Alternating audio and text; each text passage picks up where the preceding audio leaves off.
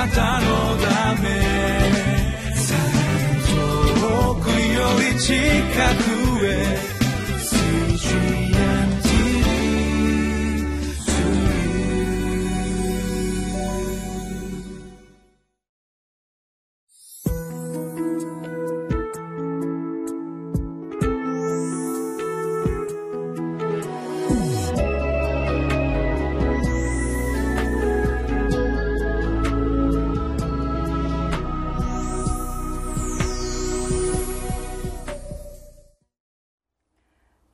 キリスト教会山田泉です。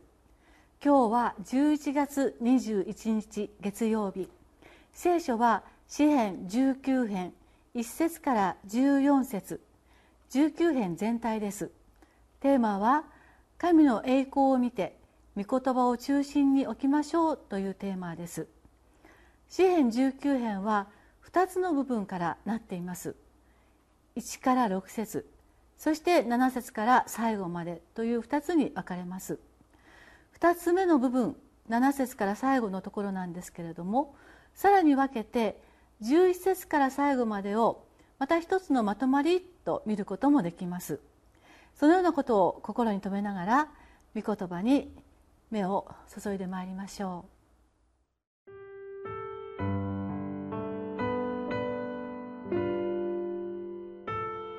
詩編19編。1節から14節。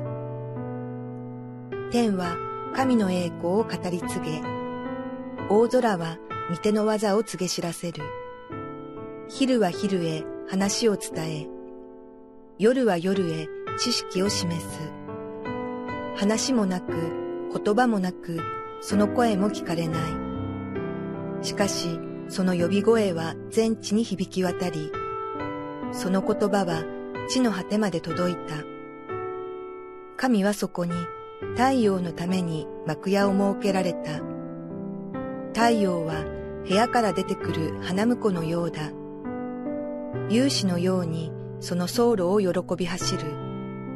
その登るのは天の果てから、生き巡るのは天の果て果てまで。その熱を免れるものは何もない。主の見教えは完全で、魂を生き返らせ、主の証は確かで、わきまえのないものを賢くする。主の戒めは正しくて、人の心を喜ばせ、主の仰せは清くて、人の目を明るくする。主への恐れは清く、とこしえまでも変わらない。主の裁きは誠であり、ことごとく正しい。それらは金よりも多くの純金よりも好ましい。蜜よりも蜜蜂の巣の滴りよりも甘い。また、それによってあなたのしもべは戒めを受ける。それを守れば報いは大きい。誰が自分の数々の過ちを悟ることができましょう。どうか隠れている私の罪をお許しください。あなたのしもべを傲慢の罪から守ってください。それらが私を支配しませんように。そうすれば私は全きものとなり、大きな罪を免れて清くなるでしょう。私の口の言葉と私の心の思いとが御前に受け入れられますように。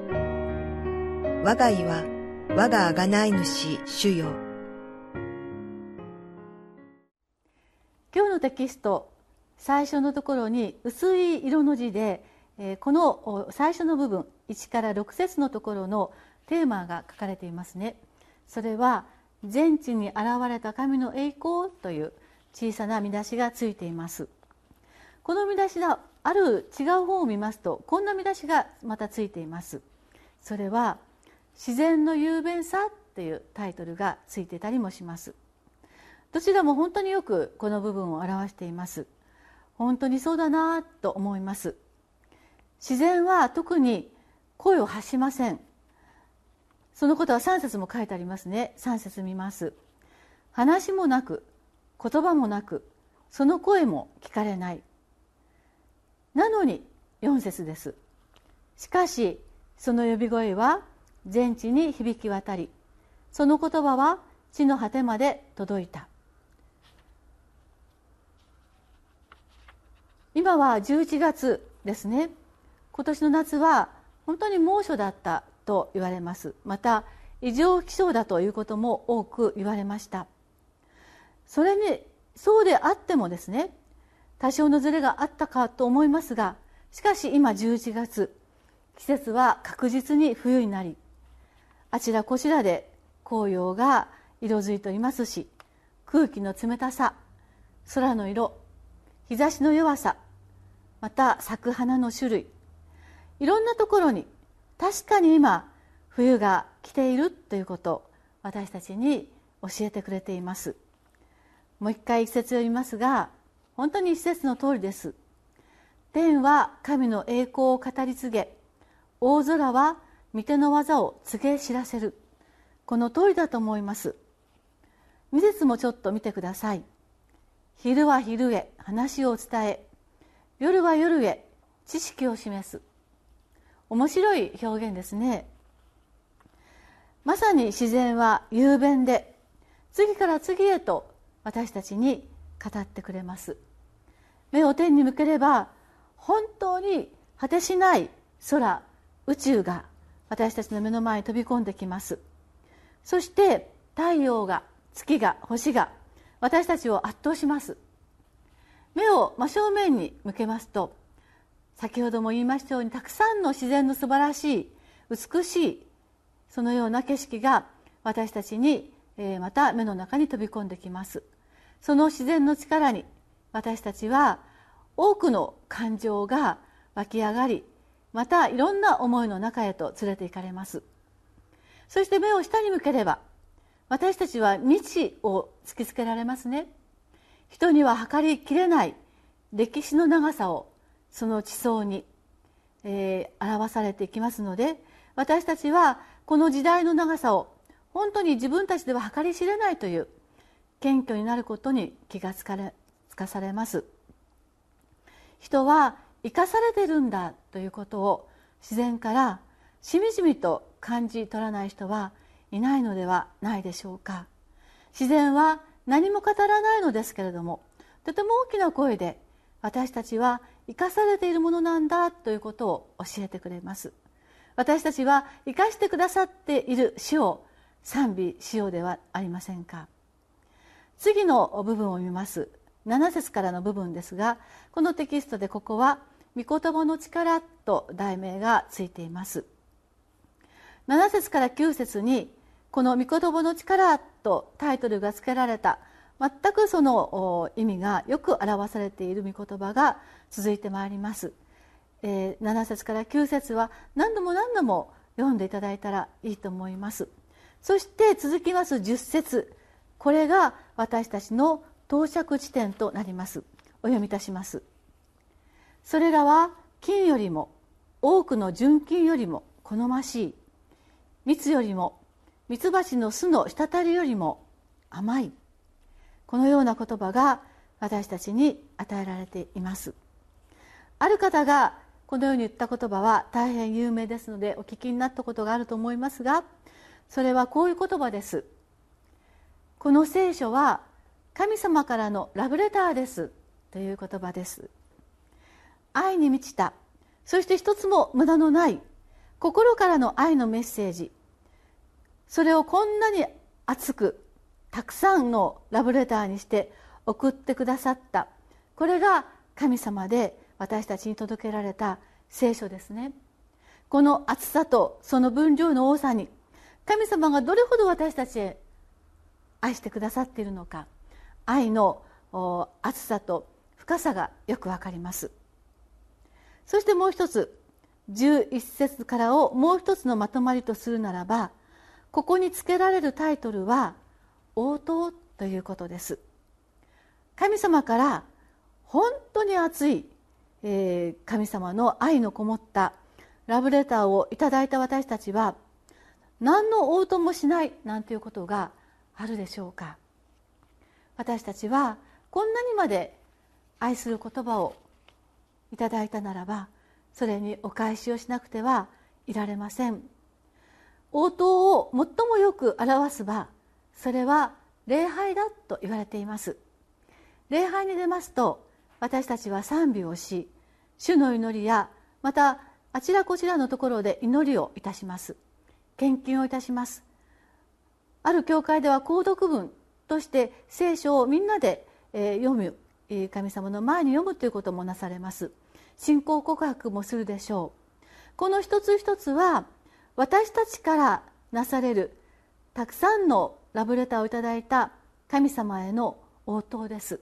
私たちが神様に応える応答する出番なのですね。聖書はこの応答を待っているそのような書ではないでしょうか。19節には具体的にどんな応答の言葉があったでしょうか？ごめんなさい。19編ですね。詩篇の19編にはどんな言葉があったのか見て大雑把に見ていきます。11節には「戒めそれを守れば報いは大きい」ということが書いてありました。12節どうか隠れている私の罪をお許しください」13節あなたのしもべを傲慢の罪から守ってください」14節私の口と言葉と私の心の思いとが見舞いに受け入れられますようにと応答の数々の言葉があります。私たちはまた自分の応答をこの詩篇の19編の応答の言葉に続けて捧げてまいりたいと願います。私たちの応答をラブレターくださった主は待っていますから。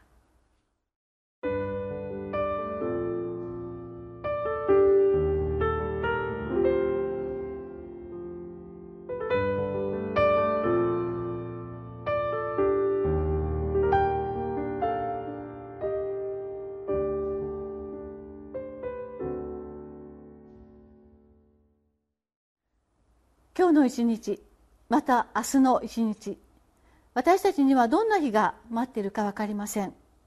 雨の日風の日晴れの日雪の日いろいろな日が私たちに用意されています。これらそれぞれの日は神様があなたに何かを語っているメッセージであることを今日の19編は教えてくれていました。心を静めて神様の神様の前にぬかづきましょう。そして今日与えられた一つ一つが私にどんなことを語ろうとしておられる神様のメッセージなのかその御声を聞いてまいりましょう。お祈りをいたします。天の神様私たちには今日には今日の空模様がまた風向きが私たちにあることであります。それらは皆神様からの何かのメッセージを私たちに告げていることだと。天が物語ると教えてくださった19編を通して知りました。一つ一つのあなたのメッセージを聞き私たちは教えられてその恵みの中にしっかりと立ち上がることができますように。あなたが自然を通してまた周りを通して語ってくださっているその声をよく聞かせてください。その静まる時を私たちに豊かに祝福して導いててください。イエス様のお名前によってお祈りをいたします。アーメン。あなたのため遠くより近く